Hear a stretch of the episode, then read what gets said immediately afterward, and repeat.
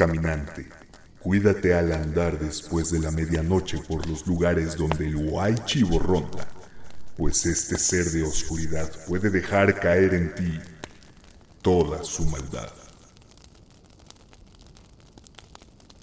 En el inframundo de los mayas, este ser abrió los ojos. Desde las tinieblas divisó la luz. Su nombre fue Cacasbal.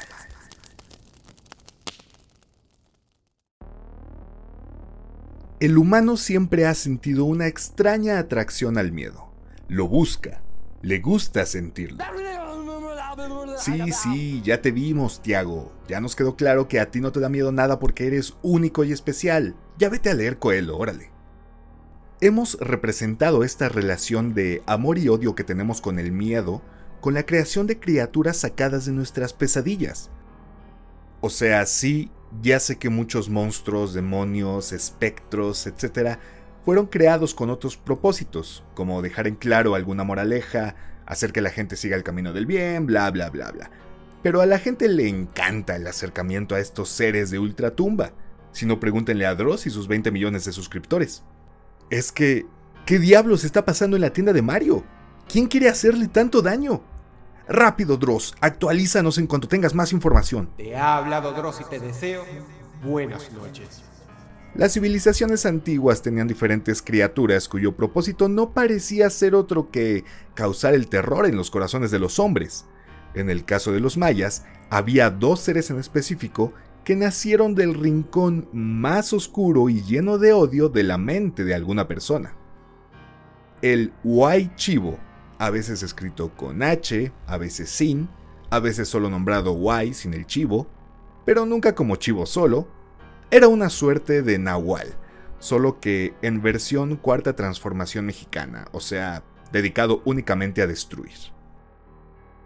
Mientras que los nahuales o los chuleles eran seres de paz y luz que se relacionaban con sus animales espirituales y si no se dedicaban al bien, simplemente no se metían con nadie más, el Huay Chivo fue víctima de sus propias pasiones y de un contrato mal celebrado con cierto personaje maya de quien hablamos hace un par de episodios a quien le encantaba hacer trato con los mortales.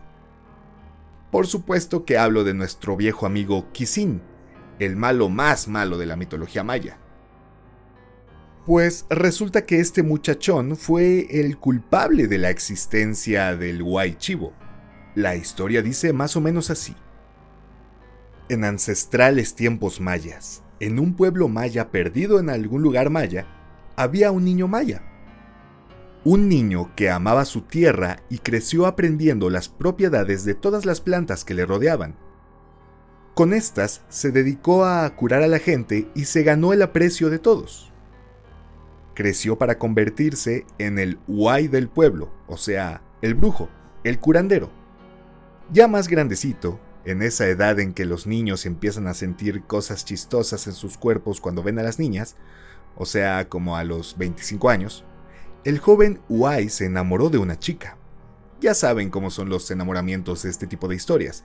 El chico la ve, ella no sabe de su existencia, y él se ilusiona con una completa desconocida de quien no sabe ni el nombre. En fin, la chica ayudaba a su familia cuidando al ganado, pero no el tipo de ganado que tenía tu exnovia mientras andaba contigo, sino ganado real, chivos, para ser más precisos. El joven Uai vio que la chica era muy cercana a sus animales, los cuidaba y los procuraba mucho y estos, a su vez, no se le despegaban.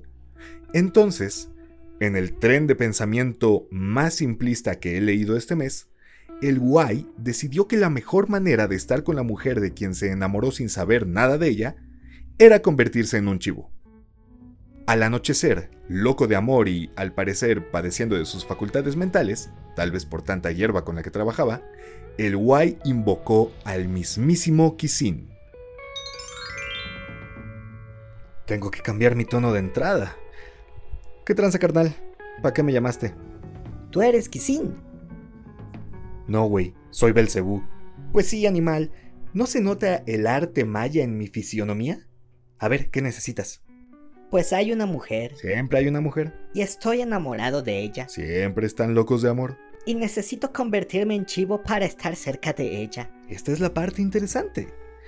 Entonces quieres que yo, el gran y poderoso Kisin, tome tu alma a cambio de convertirte en un chivo para que puedas acercarte a esta mujer, ¿no? Sí. ¿No se te ocurrió que pedirme que ella se enamorara de ti podría ser más fácil? O incluso pedirme tener el valor y la autoestima necesaria para acercarte a ella? Ah, bueno. Ya viéndolo así, tal vez sí quiero reformular mi petición. Un chivo serás. Kisin tomó el alma pacheca del Guay y le dio el poder de transformarse en un chivo al realizar un conjuro. Al caer la noche, el Guay, impaciente y emocionado, realizó el conjuro, pero algo salió mal y la transformación no ocurrió de la manera correcta. En lugar de convertirse en un chivo tal cual, el Guay se convirtió en una especie de chivo antropomorfo, como la botarga de las chivas del Guadalajara, pero en negro, irradiando maldad, sin otro pensamiento en su mente de chivo más que destruir. En esta forma, el Guay se volvía mucho más ágil, más fuerte, más poderoso al realizar hechizos y más grosero por alguna razón. De más está decir que el acercamiento a su amada no sucedió. Al final, la historia del Guay Chivo se corrió por el pueblo y la gente comenzó a temerle a la noche que cubría el oscuro cuerpo del Guay y sus macabras intenciones. Aún hay comunidades que temen a la amenaza del Guay Chivo. Según ellos, este ser se alimenta de gallinas y ganado, y si eres lo suficientemente imprudente como para salir de noche y te encuentras, y cito a varios sitios de leyendas yucatecas, a un animal que parece un perro negro, pero más grande, lo cual puede traducirse a un chivo negro, ¿por qué ese afán de complicarse la vida? Si te llegas a encontrar a este animal, lo que debes hacer es desviar la mirada y caminar lo más rápido posible. Si un olor fétido y un frío inexplicable recorren tu cuerpo, sabrás que estás ante la presencia del temido monstruo, pero estarás a salvo mientras no lo veas, ya que si te atreves a poner tu mirada sobre él, sufrirás fiebres, falta de apetito, dolores de cabeza, problemas para respirar, neumonías atípicas. No, esperen, eso ya es otra cosa. Si te atreves a mirar al guay chivo, sufrirás diferentes enfermedades que pueden llevarte a la muerte. Por eso lo mejor es nunca salir de noche. Hay otro relato popular que involucra a un guay chivo, porque claro que el joven enamorado no fue el único. A la gente le encanta meterse en rituales de ultratumba nada más porque sí. En una hacienda en el actual municipio de Chocholá, Yucatán, vivía el matrimonio de Porfirio y Balbina. Aquí es cuando aclaramos que este relato es post-conquista porque ningún maya de cepa se hubiera llamado Porfirio. En aquel entonces, en el pueblo se repartieron los campos de cultivo y al matrimonio no le tocó ninguno, ya que Porfirio no era capaz de mantenerlo, por lo que el señor se emberrinchó y le guardó rencor a todo el mundo por su propia incompetencia, algo así como AMLO. Lo que nadie sabía era que don Porfi en realidad era guay y uno malo. Porfi comenzó a transformarse en el guay chivo al anochecer. Para ello, le preparaba a su esposa un té especial todas las noches diciéndole que eso es lo que hacen los esposos. Pero en realidad era un brebaje mágico que haría a su esposa dormir cual oso invernando hasta que saliera el sol. Después de poner a su esposa en la cama y taparla bien para que no le fuera a dar frío en su pechito, Porfi salía a realizar el oscuro ritual. Decía algunas palabras inentendibles, daba algunas vueltas como epiléptico en una tienda de estrobos y para finalizar, se quitaba la cabeza. Dejaba la cabeza donde no le pasara nada y el resto del cuerpo, convertido en el chivo antropomorfo, iba al pueblo a causar el mal, destruía los campos de cultivo, rompía puertas y ventanas, mataba animales, causaba hambre y pobreza y grafiteaba albures en las paredes. La gente del pueblo, cansada de todo, acudieron al curandero de un pueblo vecino, quien les dijo que todo era obra de alguna persona envidiosa. Inmediatamente sospecharon de Fernández Noroña, perdón, eh, de don Porfirio. No era ningún secreto que el hombre los odiaba a todos. Como buena horda de pueblerinos enardecidos, sin pruebas pero sin dudas, la banda le cayó a doña Balbina exigiéndole que detuviera al animal de su marido. La mujer no tuvo más opción que echarle un ojo al Porfi y asegurarse que no estuviera haciendo cosas indebidas. Esa noche, Balbi engañó a su peor esnada y no bebió su menjurje nocturno. Siguió al hombre hasta donde realizaba su ritual y se dio cuenta de la amarga verdad. Al día siguiente, doña Balbina fue a la iglesia, porque la policía está de adorno, y le contó al padre todo, a lo que éste le dio instrucciones claras y precisas de qué debía hacer para detener al maldito loco de su esposo. Esa noche, al transformarse Porfi, Balbina, quien de nuevo fingió estar quetona, tomó la cabeza de su esposo, la puso a hervir con cal y la roció de sal. Esto, según las instrucciones del padre, evitaría que el monstruo recuperara su cabeza y regresara a la normalidad. En medio de todo el proceso, la cabeza comenzó a pedir clemencia a Balbina. No lo hagas, soy tu esposo, le decía a la mujer. Pero ella sabía perfectamente que no quedaba nada de su marido en ese ser de odio y oscuridad. Balbina terminó el ritual y abandonó la casa para no volver jamás. Cuando la bestia regresó a buscar su cabeza, pues no la encontró, ¿verdad? Entonces corrió a su casa desesperado, pero mientras más se acercaba a la casa y a su cabeza, un horrible dolor se apoderó de su cuerpo al grado de dejarlo retorciéndose en el suelo. El animal desistió y se alejó lo más posible del pueblo, en el cual dicen, aún en la actualidad, se pueden escuchar los gritos de agonía de la bestia durante la noche. Por eso, Nunca salgan de noche si están visitando Yucatán. De hecho, no salgan de noche si están visitando cualquier lugar de México. Somos de los primeros lugares en homicidios a nivel mundial, solo por debajo de países en situaciones bélicas. Es más, no visiten México, amigos extranjeros, y sáquenme de Latinoamérica si pueden. Abriré mi cuenta de Patreon para que me apoyen en mi misión de dejar el tercer mundo. Continuando con el tema de las criaturas diabólicas nacidas del sur de México, exceptuando al Mesías tropical y su partido político, nos encontramos con el Cacasbal, un ser demoníaco, a veces emparejado con el mismísimo Kisin, pero son dos seres distintos. Mientras Kisin es el amo y señor del Xibalbá, el Cacasbal es, en términos cristianos, un demonio menor un ser nacido de las entrañas del inframundo y que sale al mundo porque no tiene a quien destruirle la vida en el subsuelo. Así como cuando tu exnovio te manda WhatsApp en Año Nuevo. Uno de los poderes de este muchacho es convertirse en lo que le plazca, por lo que decir cuál es su aspecto natural es algo difícil. Mientras hay quienes lo pueden describir como un animal deforme, enorme y agresivo, hay quienes dicen que es un ser tan amorfo que no tiene descripción. A diferencia de Kisin, quien gustaba de hablar con la gente y hacer tratos por sus almas, al Cacasbal poco le importaba hacer amigos, y en lugar de presentarse a la gente de frente, les hablaba sin que pudieran verlo, haciéndoles creer que la voz venía de sus cabezas, llevándolos a la locura y obligándolos a cometer actos terribles, como votar por Morena. Para saber si el cacasbal anda cerca, debes poner atención al entorno. Primero, tiene que ser de noche. ¿Por qué saliste de noche, rey? Ya lo hablamos. La noche es mala en provincia. Segundo, debes parar oreja y estar atento a un rugido gutural, uno que ningún animal de esta tierra sería capaz de producir.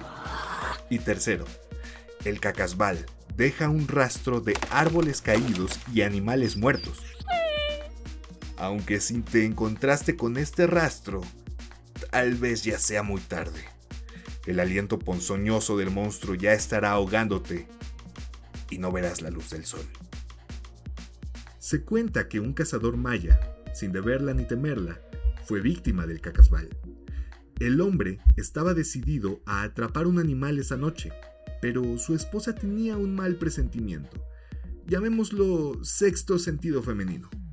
Le pidió que no saliera, que lo hiciera otra noche, pero el hombre hizo caso omiso porque ninguna mujer le va a decir qué hacer.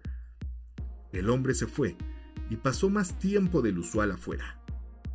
La mujer estaba entre preocupada y harta. Recordaba cómo su madre le había dicho que no se casara con un cazador, mejor hubiera terminado la carrera y mira, ahorita nada de esto estaría pasando. Cuando el cazador por fin regresó, su mujer fue a recibirlo, pero como que algo no cuadraba.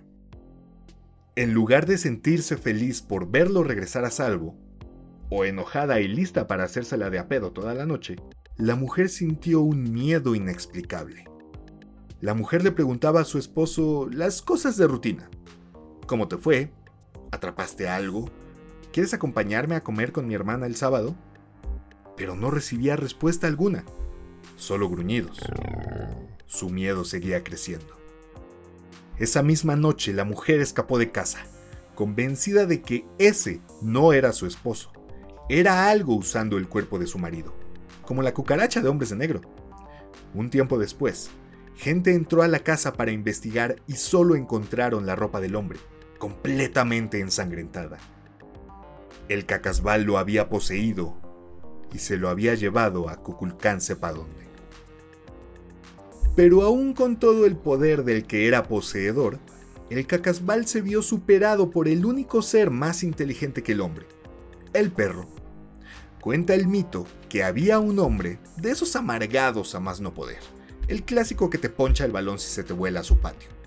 Este hombre tenía un perro, al cual trataba horrible, y el cacasbal vio una oportunidad con él. Se le apareció al perrito y le ofreció deshacerse de su amo, pero el perro, bello como son estos animales, se negó a permitir que algo malo le pasara a su dueño, aunque este fuera un reverendo hijo de la... Perdón amigos, es que no tolero a la gente que maltrata perros. Cacasbal insistió tanto que el perro, al final, le dijo que sí, pero con una condición. El demonio debía contar cada pelo del perro y decirle cuántos tenía en total. Cacasbal comenzó a contar 1, 2, 3, 22, 54, y de repente el perro se sacudió, haciéndole perder la cuenta. El demonio comenzó de nuevo para ser interrumpido de la misma manera cuando ya iba muy avanzado. Es que las pulgas me pican, decía el buen chico. Lo intentó otra y otra y otra vez, pero el perro le hacía perder la cuenta en cada ocasión hasta que, harto, se rindió llegando a la conclusión que es más fácil robar el alma de un humano que el corazón de un perro. ¡Ay, qué hermoso! Con seres como estos dos, los mayas asustaban a sus hijos para que se portaran bien y no se levantaran a la mitad de la noche. Si algo debemos aprender de estas historias, es que los perros son lo más increíble que le ha pasado a la humanidad. Si no quedó claro cuando hablamos sobre el sol escuincle, debería quedar claro ahora. Traten bien a los perros, amigos. Traten bien a todos los animales. Mátense entre ustedes si quieren, pero a los perros no les hagan nada, que no por nada son parte de tantos y tantos mitos. Pero esas ya serán historias para otro momento. Mi nombre es Axel Bryce y te agradezco que me hayas acompañado en un episodio más de Mitomanía. Te invito a seguirme en las redes sociales que te dejaré en la descripción de este episodio y te espero la siguiente semana con más historias.